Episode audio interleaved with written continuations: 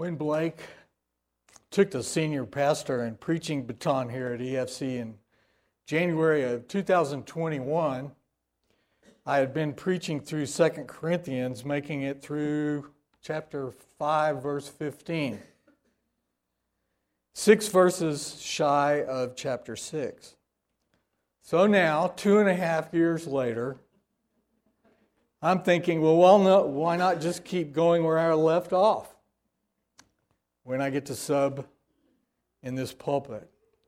Well, that's what we'll be doing today and next Sunday. And yes, it's been a while. So let's catch up a little in chapter 5 of Second Corinthians, if you want to turn there. Paul described the believer's heavenly dwelling. He encouraged their desire to be courageous in living to please the Lord. And he opened up his own heart, his motivations and convictions. The revealing of his heart to them is especially important because there were still some very influential people in that church who were opposing him and questioning his apostolic credentials, his authority, and even his conduct. This divisive behavior threatened the very purpose and existence of the church. The last verse we covered in this letter, I'm sure there's one person in here at least that can remember that, was one of those verses that opens your heart to the much bigger purpose of why we're sitting here this morning. In 2 Corinthians 5, verse 15, we read, And he died for all that those who live might no longer live for themselves, but for him who for their sake died and was raised. Christ's death on the cross was substitutionary, meaning the death on the cross effectively paid for all the sin of all those Christ came to save and make alive as they trusted him in believing his gospel message. Paul told the Roman believers in Romans 1, verse 16, For I am not ashamed of the gospel for it is the power of God for salvation to everyone who believes. Paul lives as one completely overcome by the magnitude of what Jesus did for him. His love for Christ and rescuing him, and then calling him to represent and deliver his message to other lost people has humbled him to his very core. Yet he knows this Corinthian church is on the verge of forgetting the truths of the gospel, and many are listening to ungodly and divisive voices in their midst. Knowing this is what's going on is very important to remember as we think through how and what Paul is writing in this letter. These issues drive what he says. The truth that Paul emphasizes highlights God's mercy and grace in Christ. And as verse 15 says, genuine believers should no longer live for themselves, but for him who for our sake died and was raised. This is not a suggestion. Who we are living for is the biggest issue and battle that each and every one of us face every single day. Why? Because we so easily drift back into a selfish lifestyle centered on me and my needs and my wants and my desires. We also quickly forget who we are in Christ. And in this Corinthian church, Paul was pointing this out in every possible way because he recognized a growing selfishness that was fed and encouraged by some people claiming to be Christians, but who were definitely not. In other words, he knew where the danger was and he knew how to address it. With some new method? No. By applying gospel truth to life. Later in chapter 11, verses 12 through 15, the Apostle Paul describes the dangers in their midst this way. This is incredible. He waits till toward the end of the letter. And what I do, I will continue to do in order to undermine the claim of those who would like to claim that in their boasted mission, they work on the same terms as we do. For such men are false apostles, deceitful workmen, disguising themselves as apostles of Christ. And no wonder. For even Satan disguises himself as an angel of light. So it is no surprise if his servants also disguise themselves as servants of righteousness, their end will correspond to their deeds. In other words, this situation is very serious. Now, faced with all this and dealing with it in this letter, as you can imagine, is a daunting and humble task. And what we see are straightforward and honest explanations in answer to the Corinthian questions that they had sent to him. And he'd also visited once. Along with exhortations, encouragement, reminders, instructions, and a lot of his heart being revealed. Paul deals with their confusion and who is stirring much of it up by helping them remember that both knowing and applying the truth are necessary in learning to walk with the Lord. Not one or the other, both. He wrote in verse 9, the end of verse 9 here in our chapter, we make it our aim to please the Lord. And to do that, we have to preach these truths to ourselves every single day and every time we notice our hearts drifting away from the truths of the gospel. Is this easy? Does it come naturally? No. It's empowered by God's Spirit, but we have to decide to do this every day, depending on His power as we do so. To do that, we have to preach these truths every day, or we'll see ourselves drifting. And when you see yourself drifting, you preach these truths to yourselves. Podcasts are great, you learn a lot. But the podcast doesn't exactly know what you're doing at that moment. So you need to have a repertoire of scripture that you can call to your own heart. So the question is do you desire to live for Him in every area of your life? If you do, if you want to learn how to do this, if you want to go that direction, then watch where Paul goes next. If you are able, would you please stand with me as I read 2 Corinthians chapter 5 verses 16 through 21. I'll be reading from the English Standard Version. Starting in verse 16. From now on, therefore, we regard no one according to the flesh.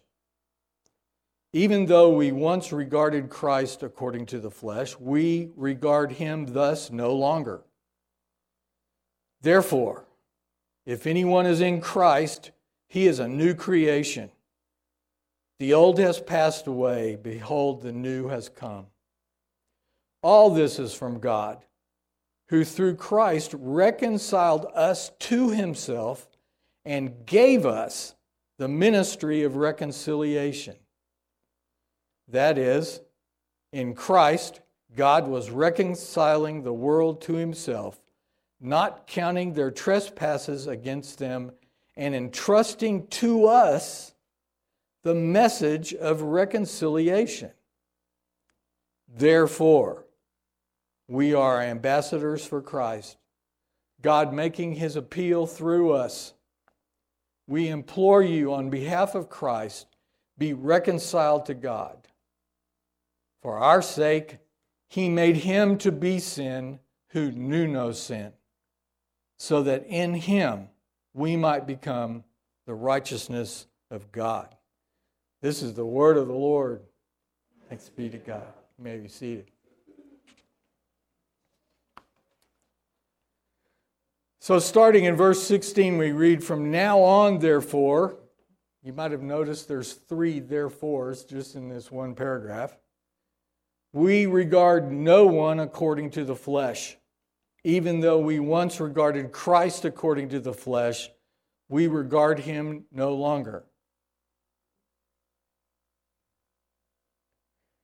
Now, Paul is opening the door of his heart even more, and he's letting us see how deeply God has changed his own perspective of other people and the Lord Himself. And this is a huge step in applying gospel truth. How has he learned to regard and make assessments of people without zeroing in on their outward appearances, their foibles, their sinful behavior, their weirdness, which is what the flesh is getting at here? We all tend to do this, do we not? Notice he says we, which means he's including everyone who claims to know Christ. Paul, remember, had more to brag about than most any Jew on the face of the earth before God got him. He writes about this in his various letters, but now he says he is able to look beyond worldly standards and appearances and prejudices. And what does he see? Lost people who are bound by and in their sin who need the Lord Jesus. That's who he sees. And of course, the change that changed everything in Paul occurred in his assessment of Jesus when he was on the road to Damascus from actively thinking that Jesus was a heretic, a false Messiah, and worthy of death, to finding out in a very up close and personal way that the one he was persecuting was who? The Lord. Let's look at what happened. In Acts chapter 26, verses 9, 10, and 11, this is Luke's account of Paul, whose name was Saul. It was changed after he became a believer. When testifying before King Agrippa, I myself was convinced that I ought to do many things in opposing the name of Jesus of Nazareth. And I did so in Jerusalem, and not only locked up many of the saints in prison after receiving authority from the chief priests, but when they were put to death, I cast my vote against them. And I punished them often in all the synagogues and tried to make them blaspheme. And in raging fury against them, I persecuted them even to foreign cities. That's who Paul was. And then in Acts 9, verses 3 through 6, Luke records this about Paul. Now, as he went on his way, he approached Damascus, and suddenly a light from heaven shone around him. And falling to the ground, he heard a voice saying to him, Saul, Saul, why are you persecuting me? And he said, Who are you, Lord? And he said, I am Jesus, whom you are persecuting. But rise and enter the city, and you will be told what you are to do.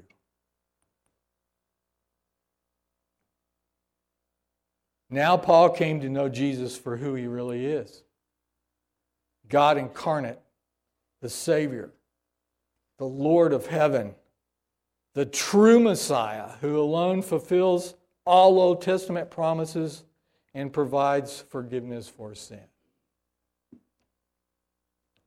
I doubt if anybody in here has had such an experience. But you don't need to have such an experience. God works in lots of ways to get us. But Paul knows he had just been gotten. No doubt. In verse 17 in our text begins with the second therefore, because his conclusion is, is that if anyone is in Christ, he is a new creation. The old has passed away, behold, the new has come. Elsewhere, Paul writes for people in the churches he founds to imitate him. Why? Did you ever think that was bragging? No. He saw God change him so much, so completely, that he knew that others could benefit from his example. This transformation, because of the new birth, not only starts instantaneously, but is a lifelong process of sanctification. That's the part that we don't like so much until you realize completely what God is doing. Everything begins to change because God has implanted new desires, loves, inclinations, and truths. This has been described by someone as living in the midst of the old creation with a new creation perspective. And this perspective, as it is nourished and developed over time, helps believers gain victory in the battle against sin conforming them to the image of Christ. Now, we don't see complete and final victory until we leave this body and come face to face with the Lord in our heavenly home. For all the young people missing today, they don't even have a clue what that means because they're not old. Many in here are starting to understand this in very new and important ways. True. But the Lord promises to finish the work that He started. In other words, it's interesting that the more we grow in understanding the perspective of what God has actually done to save us and make us His own, we not only grow to desire Him better, to know Him better and better, but we also become more and more aware of just how sinful every part of us is. Now, that sounds tragic, but God uses everything, especially this, because He knows that this actually drives us to grow in our dependence upon Him. It makes us stop when we're going to brag or think we're hot or whatever it may be and go, man, the last time this didn't work so well. I think I need to depend on Christ more and cry out to God for His mercy and grace in every situation where you find yourself doing that. This lifelong process may not happen in the way we would choose, but don't you think knowing best how to bring us closer and closer to the Lord in love and trust and contentment is something God knows how to do. And every time we buck this, we are sticking our hand up in His face. That's the truth. He does know what He is doing. whether we think so or not. And He is committed to doing it. Who else can you trust with promises?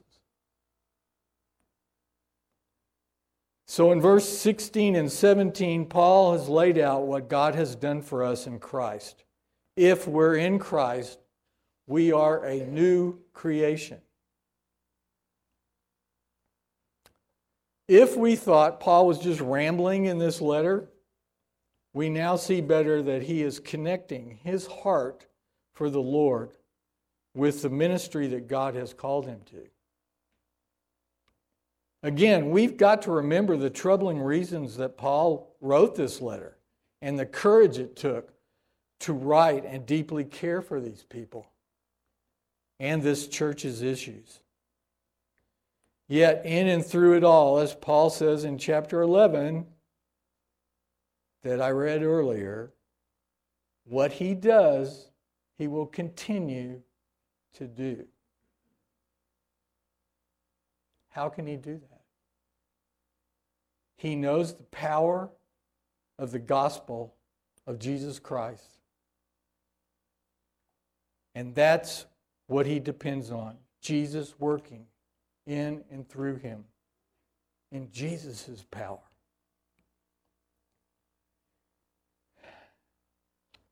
Now, this is applying gospel truth as he defends his integrity so that these people would see a huge difference in his life and those selfishly disrupting this body. He's building up to the amazing identity and calling that the Lord has called every believer to.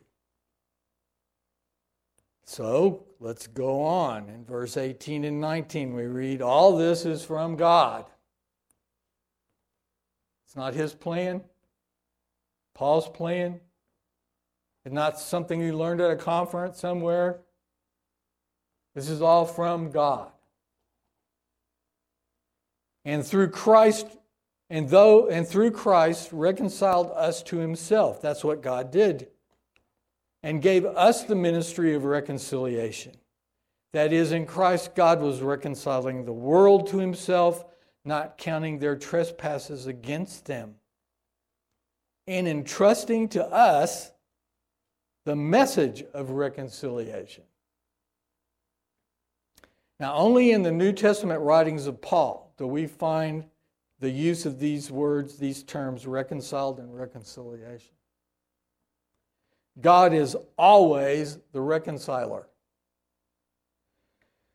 And sinners are the ones needing to be reconciled. Why? Because human beings broke the relationship with their Maker in sinful rebellion.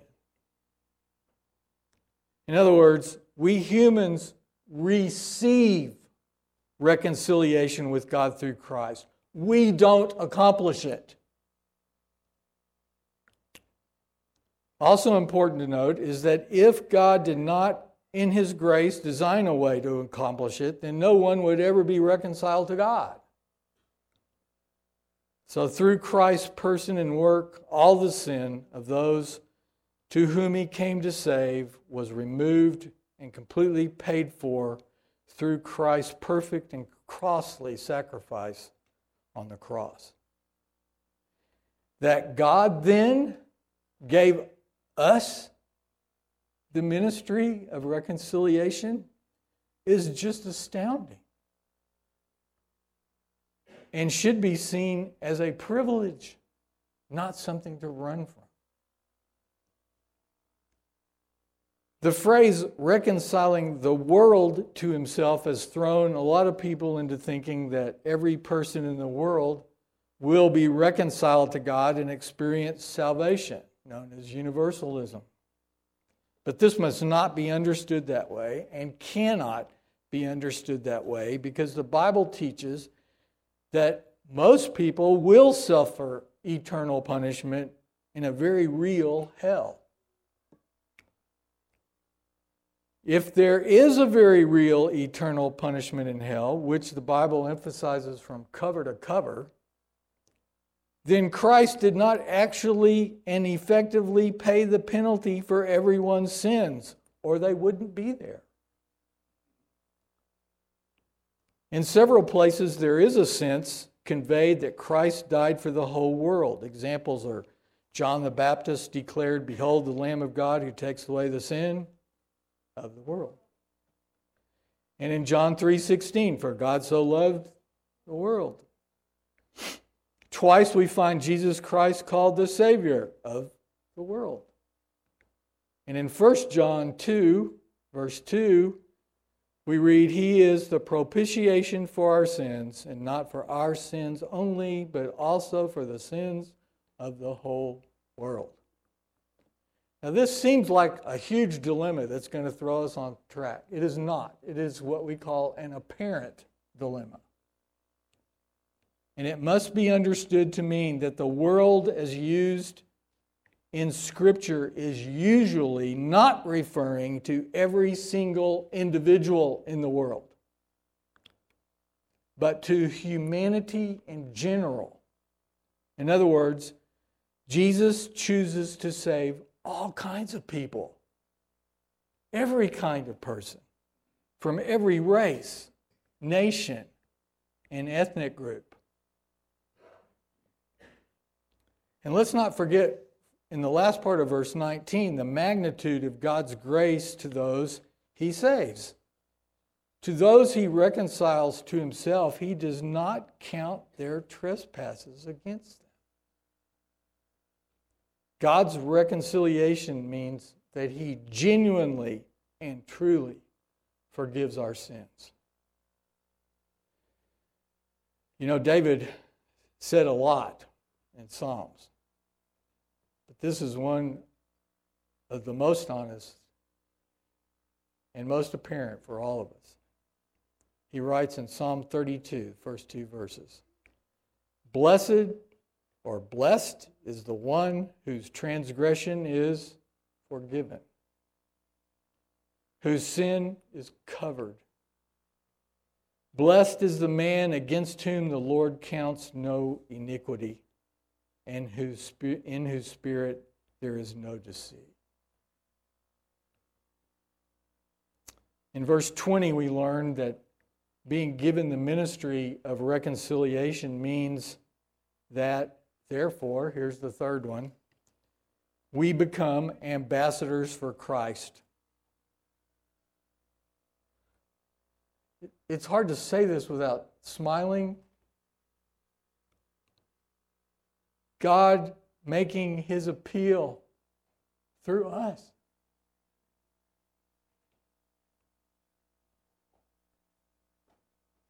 An ambassador is both a messenger for and a representative of the one who sent him, which means believers are messengers and representatives of who? The Lord God Almighty every one of you are representatives and messengers of Lord God Almighty if you know Him. Don't slide down in your chair. Let's explain this. Ambassadors usually live in a foreign land, and I don't think as many believers believe this as they should, but so do we.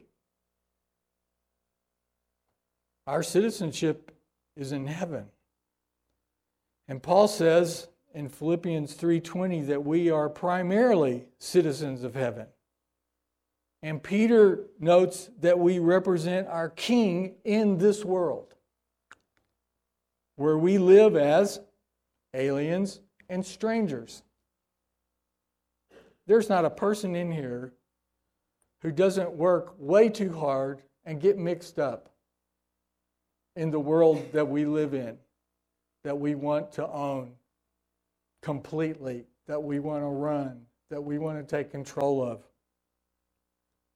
Now, our picture of an ambassador, if you've got one in your head right now, um, the probability is that that picture sees some powerful person with connections, dressed to the nines, articulate, wining and dining the other powerful people in the world they're in. But let's be real, that's no excuse because people like that only represent a very small percentage of people in the world. Very small. So God has called every single one of us to be ambassadors for Him wherever we are, which, if you think about it, is really everywhere. He has His own people everywhere, with a few places that are still waiting to hear the gospel. But most people groups in the world have been reached. And people are trying very hard to make that every single one, some over and over again. Every single one of us is an ambassador. Just look around sometimes, even in this room, and look at where we all are. But think how many believers you know, real believers in other churches here, there, around the world, everywhere. Now, I don't know about you, but I think this is the greatest plan ever. He doesn't need to s- sneak in agent so and so into this setting in order to get what he wants accomplished. God has his people everywhere. And you are one of them. And it's about time all of us owned up to that. Willingly, gladly, appreciatively got it out. Now, this will look different for every believer, but Paul's point is that we belong to the Lord and represent Him in every situation we are in.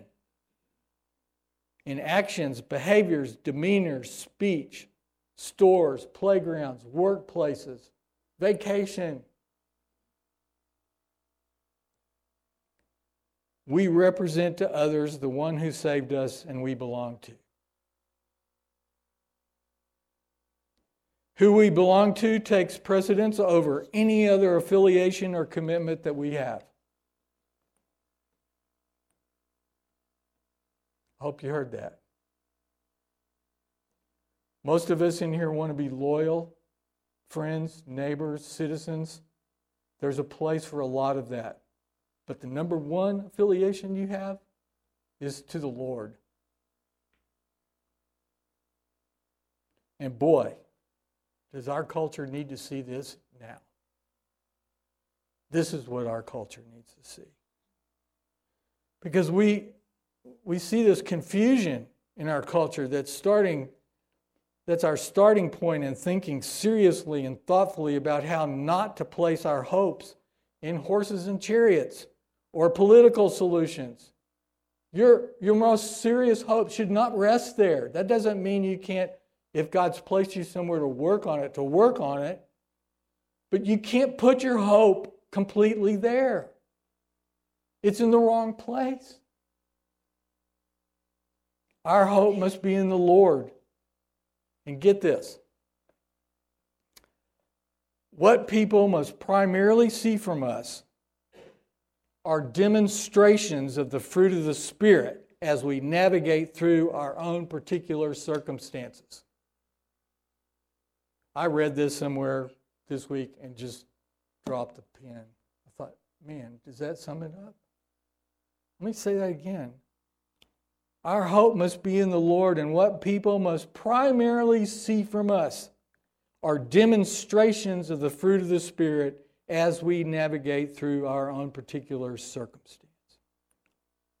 How many times did the Lord have to tell Peter this? He finally got it. Do you love me, Peter? Hey, if Peter can get this, we can.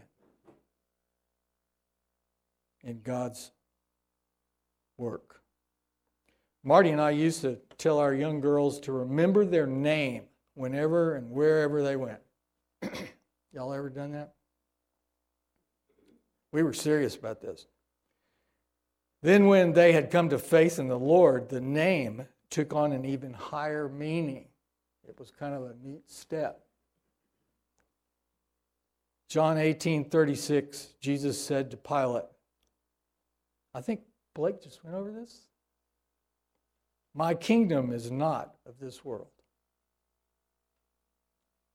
If my kingdom were of this world, my servants would have been fighting that I might not be delivered over to the Jews. But my kingdom is not of this world.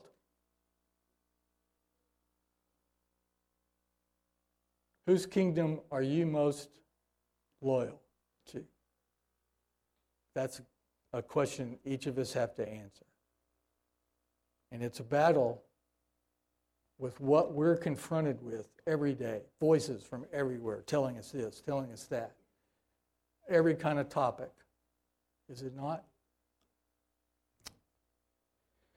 There's another therefore. The third one is in verse 20, and it tells us that Paul is summing up his points. Think about this. This says, God Almighty, our Heavenly Father, is making his appeal through us.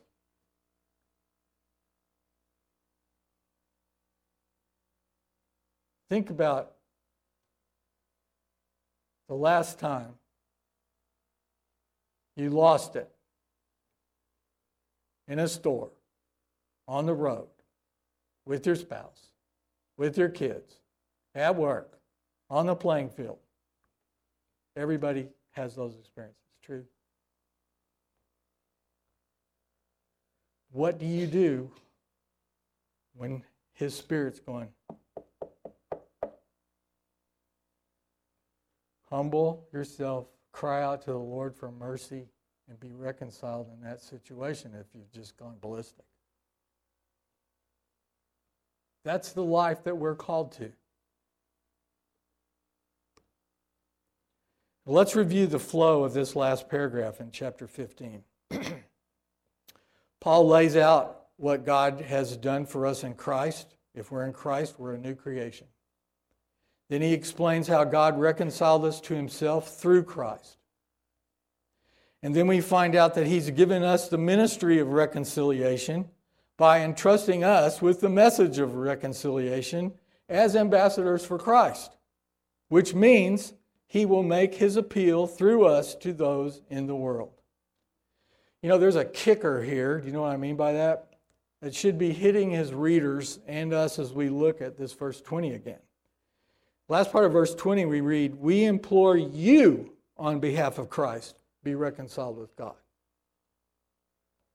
I thought this was written to Christians. Mostly. Do you see it? Let me explain. The battle not to live for ourselves but for Christ will always be there. But when there are some people in the midst of a congregation who are claiming to be believers and yet have a way of life that consistently over time reflects the world's attitudes and desires and thinkings and behaviors, and they're not willing to listen or even do anything about it.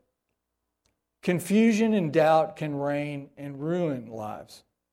This is especially true when there are a few others who arrogantly assert themselves as the real spokesman for God. These guys were in this church and are actually contradicting the teaching of the true apostle who had planted and founded the church, and Paul, who had stayed with him for a year and a half when he established it. Now, Paul's already laid the gospel groundwork to confront the Corinthians with what they are really doing and who they really are. If their lifestyle reflects a consistent disregard for the Lord and His Word, and especially if they are part of the divisive and toxic atmosphere that is troubling so many other people, then Paul is including them in this earnest request to be reconciled to God.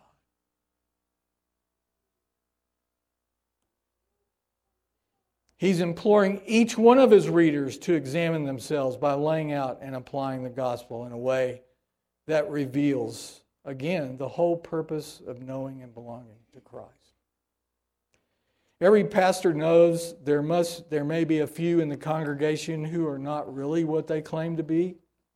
So when the gospel is clearly seen in the word and it's conveyed and taught and explained and applied in a way that does not just assume everyone present knows it already, that's important. This means that God's power is unleashed as He sees fit in His people, and His people are affected and nourished, encouraged, and loved. Every pastor worth his salt also knows that learning to apply gospel truth is a wondrous lifelong pursuit and process. The key word for church leadership usually is patience. Patience. Patience with me, patience with whoever patience, God's grace, God's mercy. There is never a time when it's just okay to think that it's time to go on to other bigger, exciting, mysterious doctrines because we got the steps of the gospel down pat. I've heard that over the years, many, many years ago, right here, and I went, that got to be trouble. But he didn't come back, so I didn't have to worry. so we see real believers who are in every stage of growth and maturity. And we see some who come but are still questioning and trying to figure it out. And we're loving on them and explaining and answering questions and being what? Patient. And we see there may even be a few deceitful wolves in sheep clothing who are using the church atmosphere for their own sinful desires and devices. This was not the only church in the New Testament Paul warned some elders, came from the church in Ephesus about this. Notice that Paul's imploring in the last half of verse 20 is aimed at all of them and all of us. We implore you, or let's get real, y'all, on behalf of Christ, be reconciled to God. So each person is still being appealed to so that everyone hears the truth of the gospel and is responsible for how they handle it. He is depending on the power in God's gospel to make clear where, where and who the real problems are coming from. Now, this last verse here in verse 21 is known by many Christians and hopefully most of y'all as the Great Exchange because it concisely explains the exchange between Christ and us in his work. And he does it in such a powerful way, but notice that it's very few words. Paul is not always wordy. In fact, this bothers some people because it's so concise and it's Paul. They want more here, but it's everywhere else. For our sake, he, God the Father, made him, Jesus Christ, to be sin who knew no sin. Why? So that in him, Christ, we might become the righteousness of God.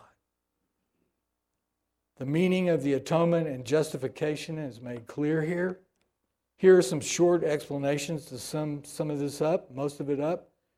Paul, one person wrote that Paul wants to say more here than Christ was made a sin offering, so he kind of did. But he wants to say less than Christ became a sinner because that would give the wrong impression too. God treated Christ as if he were a sinner, and Christ became the object of God's wrath and bore the penalty of sin in our place. Jesus had no sin, period. In other words, there was never a sinful act or an attitude in or from him that was sinful. Being in Christ makes believers righteous before God. This means that just as God imputed our sin and guilt to Christ, what did God impute from Christ to us? Righteousness. And you're going, I'm not, I'm not, I'm not. Yeah, we still have a sin nature here. But as we stand before the Lord, He sees the righteousness of Christ around us. That right there is enough to just fall down on our face and sing the hymn of response. In other words, because Christ bore the sins of those who are his, God regards, accounts, and treats believers as having the legal status of righteousness. Our sin was exchanged for Christ's righteousness because of who he is and what he has accomplished, his person and work. Believers are forgiven and justified because of and in the person and work of Christ. And that's it. We need to pray. Please bow. Oh God, how perfect and magnificent you are, and how merciful and gracious is your work in and through your Son to save and make your people your eternal possession, to know you, love you, serve you, worship you as we live in this world and learn to depend upon you for absolutely everything. Apply our minds and hearts to your word today. In Jesus' name, amen.